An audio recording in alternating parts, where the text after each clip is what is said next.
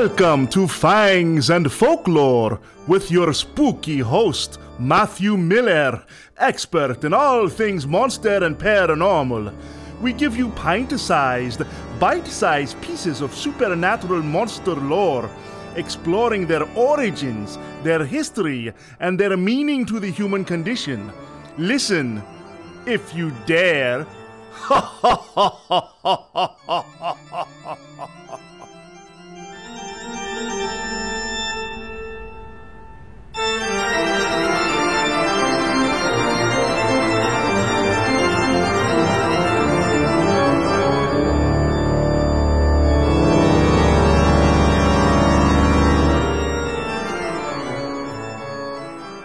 Voodoo dolls that are poked and cause pain in the real person they represent. Strange midnight meetings around roaring fires. Black magic, evil spirits, curses, hexes, exotic herbs and roots brewed in a cauldron in the middle of the swamp. Black people painted in white, dancing around wildly, possessed by spirits. Are these the images that come to mind when you hear the word voodoo? While these images come from Hollywood to a certain degree, is there some truth behind them? Or is voodoo much more than we could possibly imagine? Welcome to Fangs and Folklore. I'm your host, Matthew Miller, expert in all things monster, paranormal, horror, folklore, and you name it. If it's spooky, I'm all about it. I'm a horror writer from the deep, dark, haunted swamps of Louisiana, and I welcome you to my terrifying world. Please check out my books on Amazon, beginning with Blood Feud, a punk rock vampire story which is series one in the Gravediggers series, volume one in the Gravediggers series. The Gravediggers series is about a failing punk rock band who keep running into these horrible monsters and creatures of the night. It's comedy horror at its finest, and it's super entertaining. Also, my novel editing company, polishednovels.com.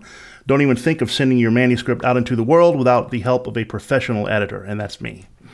So, as has been our practice, we're going to begin tonight's episode with a wine review. Now, uh, the wine I've chosen for tonight is the label is Gérard Bertrand uh, Grand Terroir. It's a 2017, and the appellation, the uh, appellation is Côte du Roussillon Village Tautavel. Very specific appellation there.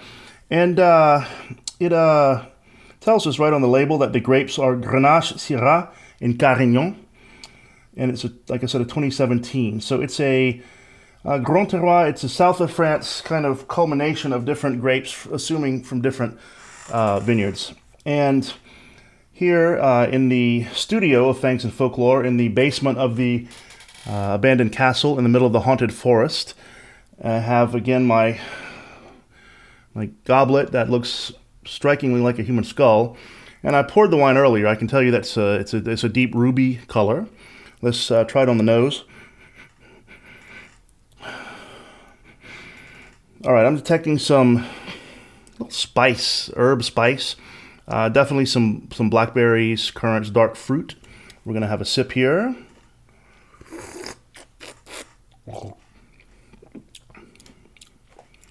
Hmm my first impression, again, this is some herbal spice there, but clearly some blackberry, dark currant, black currant. There's also some leather on the palate, a little oak, and the acid is just medium to high acidic. The tannins, I would say, are soft to medium, and um, you know, body, full body, long lasting finish. I think it's pretty good. I'll give it a, an 8 out of 10. And it's very inexpensive. I got it for $9.99. And uh, again, I'm all about value in wine. It's actually rated 91 by, um, by Wine Advocate. Wine Spectator is my favorite, but Wine Advocate is also okay. They rated a 91, which is pretty good. You know, so I'm going to agree with them. It's, it's, it's, it's good. It's more than good. I wouldn't put it excellent, but I put it very good. Definitely something to serve with dinner. And I would try to pair it with maybe something. It has that spice herbal element. Maybe something with a little, with a little, uh, you know, a little kick. Uh, not spice, not chili pepper spice, but like uh, peppers, like bell peppers, roasted bell peppers, um, dense uh, uh, roast meat. Um, you know, something a little herbal spice. Maybe some herbe de Provence in there somewhere. Anyway. Hope you enjoy it if you do decide to check it out. Now, let's talk about voodoo. Just the word voodoo puts fear into some people, huh? Maybe you think of an old haggard witch brewing potions or casting spells, sticking pins in a voodoo doll in your image, and as she puts the pin in the shoulder, your shoulder hurts, right? That's the Hollywood version. Voodoo is so much more. In fact, it's a full religion, it's a real religion. Voodoo itself is a New World phenomenon. It comes from some of the African uh, diaspora religions, as uh, as most things with humanity, it comes out of Africa, right? And these uh, African practitioners of their own native religions were, as we know, taken to the New World against their will, unfortunately, and um, and the religions that they practice in Africa they brought with them. Now, Africa, of course, is an entire continent. We can't think of it as just like one country that's all the same. Many ethnic groups, many different cultures. And even so, the religions of Africa have some similarities. I want to touch on these briefly before we talk about voodoo itself. First of all, animism. Animism, the belief that all things in nature uh, even things that we would consider in the West inanimate things, trees, rocks, have a spirit, and that spirit can be accessed and interacted with by humanity. Very close, close feeling to nature. Uh, two, ancestor worship, the belief that people who die, humans who die, become ancestors, uh, spirits who advise and protect their family here on earth and the village and the, the, the people here on earth associated with that family. Sometimes these ancestors can become angry when they're not placated or not properly venerated or adored. Uh, possession, the belief that spirits and gods can take control of the human body of a worshiper and through that send messages or accomplish something. This is interesting. Most of these African religions have a distant creator god. There is a monotheistic God who created the universe, but they believe that humans don't really have direct access to that God. It kind of reminds me of the deism of the founding fathers of the U.S., the, the, the great clockmaker. They believed uh, that God created the universe and then kind of stepped back and said, okay, have fun, you're on your own, and is not inter, uh, you know, involved in our daily lives. And so these religions believe that too. However, there is a pantheon of demigods and spirits who are accessible to human beings. And through these, through this kind of second line of gods, that's how we access, access the Creator God through the the intervention of these spirit gods, these demigods, and these and uh, so forth. Uh, libation, ceremonial pouring out of liquid, is a feature of these religions. That was you know, not just these religions. The Greeks did this. The Romans did this. Um, libation, all sorts of sacrifices, including animal sacrifice. I'm not aware of human sacrifice in the African religions, though some religions in the world did have human sacrifice. Not aware of any in the African religions. Not to say there were not, there was not, but I'm not aware of it. Um, so these animal sacrifices and sacrifices of food and drink and things that are valuable to us are given to the gods to worship them and to gain their favor. The gods are demigods and spirits. Divination, the use of objects and the arrangement of objects like bones to know the will of the gods and the spirits, to influence the gods and the spirits, or often to tell the future or to tell a practitioner something about him or herself. Um, the influence of religion and traditional medicine, traditional African medicine, like traditional Asian medicine, is based a lot on the spirit world and some other things. And so, what we know as voodoo is actually a system of religion based on traditional African religions, plural, that evolved over time as Africans were brought against their will to the New World. and just like uh, you know, a language that is taken to a new place and isolated or separated from its parent language will change over time, so will a religion right? Just think about uh, it was only in you know 1700s that the British uh, colonized what we know now as the U.S. And think about how English, the American English, has changed already in this in those 300 years. You know, the accents, vocabulary, somewhat different. Um, so you know, yeah, even grammar and spelling, this have changed a little bit. So that's what happens also to religion. By the way, the Africa, uh, the word voodoo, uh, where does it come from? Probably from an African word Vodun, or Vodun, Vodun, I'm not sure. Uh, and it's cognates in, in some Central and West African languages, meaning spirit, probably where it comes from. So, voodoo, as an amalgamation of uh, traditional African religions, developed its own characteristics in different places in the New World. Much like a language, I said, when it's separated, it changes. And so, some major kind of voodoo in the New World and related religions are, first of all, Haitian voodoo, probably the most well known uh, southern U.S., Southern American voodoo in the general South, Louisiana voodoo specifically, and more specifically, New Orleans voodoo. And then also hoodoo, as we'll talk about later. Hoodoo is an offshoot of voodoo, and it also is found in the American South. We'll take a look at all of them in this series individually. Let's begin with Haitian voodoo, and it's often pronounced vaudou, vaudou, because it's the most well known, I think. It's also the concept of where zombies come from, where the concept of zombies come from.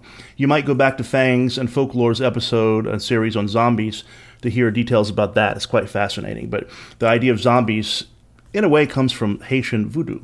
Haitian voodoo is a blend of these West and Af- uh, Central African religions and Roman Catholicism that was forced upon the African slaves by the French. Don't you love how uh, the Europeans did that, right?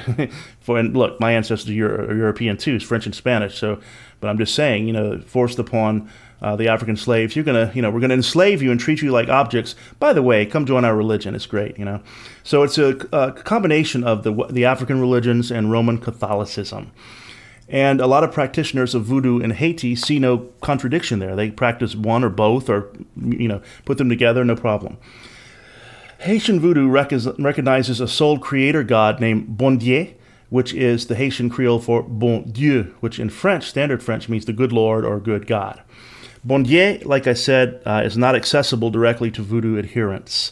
He's like the great clockmaker of the deist movement of the Enlightenment. Created the universe, took a step back, and said, Good luck.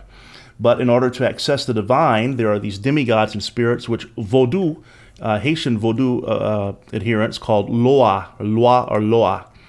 They're in the minor deities and spirits. Now, Vodouists usually uh, meet um, in a temple called an Unfo. Unfo, I guess I hope I'm pronouncing that right. Unfo, uh, where an Ungan, who's a priest, uh, or a Manbo priestess, where they do the services. they tend, tend to the temple, and these Loa are basically approached there in the temple. And the ritual, the main ritual for Haitian Vodou is um, there's, okay, so there's music, there's drumming, singing, dancing. Imagine traditional African kind of music, um, how that might appear. And then uh, they ask the Loa to possess them, to, to mount them, is the, the, the terminology used. And uh, they make sacrifices, offer these sacrifices, and ask the Loa, please come and mount us and, and teach us things. And so you have this ceremony, right, where, where this this music and dancing and people swirl around and hopefully be possessed by the Loa. Um, because Vodou is indeed a full on religion, just like any other religion, I'm not going to make this an academic study of every detail, okay? Let's look at the good parts, right? Fangs and folklore. If you're watching Fangs and folklore or listening, then you probably love, like me, dark, horror, spooky things, right? That's the whole po- purpose of this podcast, really, and my, the books that I write. So I'm going to try to focus on the good stuff. And let's do this by taking a look at some of the loa, the demigods and spirits, the ones that are accessible. There's a ton of these, and I've tried to pick some interesting ones for you from Haitian Vodou. Start off with Legba, you might know as Papa Legba, right? This is one of the major ones. He's the old man, kind of the traveler, like, like kind of the Thor of an, as an old man of, of Vodou. he guards the crossroads. He is the the, the life side of the crossroads. The crossroads are like the tra- transition between life and death. There's a death side, the life side. He's the life side. And so he is greatly venerated and uh, prayed to almost all the time in every ceremony. He, um, he helps to control the crossing over into death, that world. And remember, to voodoo or vodou, death is not the end. It's not something to be feared or dreaded. It's just a transition, a crossing over into another world, another realm, where you become an ancestor spirit and still influence this world. He is kind of like the contact point. So he can deliver messages from the gods. He is very important. He um, he mounts some of the practitioners sometimes, right? If he mounts you, meaning possesses you then uh, it's a good thing. It's considered a good sign. And he grants wishes, he uh, guards temples and crossroads, courtyards, houses, protects the home. He's like a god of the home. He is, uh, he is um, uh, around the evil spirits, but he doesn't bring them into the world. He kind of keeps them at bay. He's also uh, the guardian of the potomitan, which I guess uh, comes as Haitian Creole for poto uh, moitié or something, the middle post. Uh, um, which is like uh, this idea of the post in the middle of the crossroads, the very center, I guess, of the universe. And he comes, he appears as an old man, kind of walking along, kind of hunchback, right, with his cane. He uh, smokes a tobacco pipe and carries a little sack with some food in it. He sometimes has wounds on his body, I guess, to represent the uh, burden of that he takes on for mankind and the transition from life into death. He likes vegetables, meats, uh, so food is offered to him often. And um, the um, the outward appearance of Legba is weak, like a weak old man, but inside he's very powerful, very powerful. And he's also associated associated with the sun and daylight, so the life side of things, right? Uh, his colors are green, rose, and red, and sometimes he's interchanged with the Christian or the Catholic uh, character Saint Peter because he holds the keys to the kingdom of death and life. If you ever heard, if you're from the South like me, you've heard of this, the kind of stereotype about the old black blues musician who uh, wants to succeed, and so he goes down to the crossroads at midnight and he meets the devil and makes a deal with the devil. I'll give you my soul, devil, if you make me the greatest blues musician who ever lived, right? And the devil says, all right. And so uh, that, that legend probably comes from this idea of Papa Legba from the African religions. Next is the famous and larger than life Baron Samedi, Baron Samedi. Samedi is the French word for Saturday. Baron Samedi, he is death, okay, whereas Legba is kind of the, the life side of things. Baron is death, and he actually is the death side of Gede. Now, Gede is like the, uh, um, it's hard to explain this. You know how in Hinduism you have one god who comes in avatars and different avatars?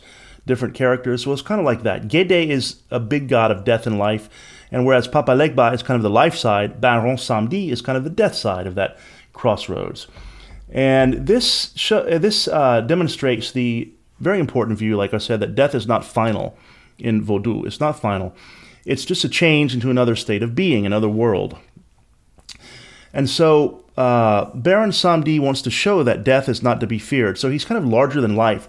Sometimes he's like wild and comical, tells dirty jokes, flirts with women, shows that we don't have to fear death. And when he appears in a ceremony, when he mounts one of the practitioners, he wears a pair of sunglasses with one of the, uh, I think the, the right lens not there because he wants to keep an eye on people so they don't steal his food and tobacco. Mm, he, uh, basically, people who are mounted by Baron Samedi go through the ceremony, spin around, they're mounted, they fall on the ground, whatever they do, and then they don't remember anything about it. So he takes total control uh, of the person. Uh, he he is erotic, erotic. Uh, he laughs a lot, jokes a lot. He's dirty. He smokes tobacco. He eats to his fill. He gets drunk. He loves rum, by the way. He loves rum, and loves sex. and so uh, it's interesting that on uh, November second, it's an important voodoo I guess, festival where people go to cemeteries and light candles in honor of Baron, Baron Samedi. Very similar to many festivals around the world, the Mexican Day of the Dead, El Dia de los Muertos, and then, uh, you know, the Tomb Cleaning Day in Asia, and then here in the U.S., uh, All, All Souls Day or All Saints Day, where people go to cemeteries to remember and honor the dead, and different cultures take that to a different degree. Here, it's to it's to kind of celebrate death, right? Uh, so he's the Loa of death, and he is also a trickster. If you know anything about the trickster motif in Africa, it's very important in African folktale. A trickster is not good or bad. He's not moral or immoral. He's amoral. He does things for his own amusement. The uh, the old South tales of Brer Rabbit uh, comes from an African trickster, uh, Lapin, Bouquier Lapin, and so uh, he's a trickster who, you know, doesn't do things to be mean or to be good. He just does them for his own amusement, kind of to see what happens, poke it and see what happens. Okay, so he's an interesting character. Now, this third loa I'm going to tell you about is named Kalfu. Ooh, he's, he's dark. The word Kalfu is the Haitian uh, Creole word for the French word Carrefour, right? Carrefour, Kalfu, and it means the crossroads. Uh, Kalfu is also at the crossroads, but he is in charge of evil spirits. So voodoo does have evil spirits too. We might call them demons. Sometimes they call them demons, although Kalfu insists he's not a demon. But uh, these evil spirits, angry ancestors, and just evil spirits, demonic kind of creatures, Kalfu allows them into our world. Uh, why? Well, uh, who knows? You know, it's to introduce darkness into the world as well as light, I suppose. Because that's, you know, let's face it, this world and life, it's good and bad, not just one. he is strong and tall, he's muscular, and you're not supposed to speak in his presence. So if you're at a ceremony and Kalfu mounts someone, you got to be quiet. Just stop speaking and kind of stay to yourself because he will allow evil Loa to enter. And if you talk, you're interacting with them and they're going to mount you, and then you're in big trouble. He, um, he again, he denies being a demon. He's respected and feared, but not liked. And he is associated with black magic, okay, black magic, sorcery really wicked stuff. Uh, he is associated with darkness and the not just the death part of the crossroads, but the evil and wicked side. The moon is Kalfu's symbol. He is violent, he's dangerous, he can really cause a lot of harm to humanity, but you can offer sacrifices to him to kind of placate him a little bit. He's kind of like the the wildness of the world of creation of humanity, the the um, that chaotic things that are not orderly, not easy to fit into the palm of your hand, and of course evil things, black magic. So if you like me, if you like those spooky things, Kalfu is the loa for you. Um, he controls. Uh, he can change into human beings and take over their bodies after the ceremony. Continue on controlling their minds. So you can be you can be possessed by Kalfu, kind of like the Christian idea, Catholic idea of possession by demon. Right? You see a lot of interchange between Vodou and Catholicism for the reason I told you earlier. So you can see that evil and black magic and dark wickedness is a part of voodoo. It's not all of voodoo, it's a whole religion, right? Uh, I want to emphasize that. It's a complete religion. But, uh, and, and pr- people who practice voodoo are not necessarily evil, they can be good, good people. But it does contain some really dark and wicked things, some black, dark magic stuff.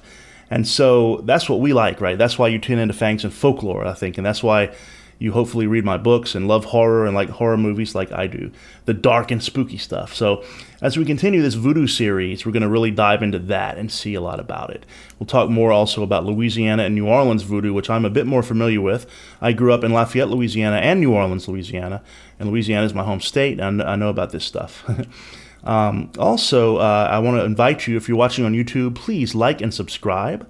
And I'd love to hear your comments. If you're listening on Podbean or any other fine podcasting site, my email address is matthew.miller.writer at gmail.com. That's matthew.miller.writer at gmail.com. Would love to hear from you. That's two T's in Matthew. Would love to hear from you also. I'd like to thank you for listening. And at, at, at what the hell is that? Uh, yeah, I think there's some activity in the upper floors of the castle or in the forest. I think that's my cue to go. Thanks for listening, and as always, sleep well if you can.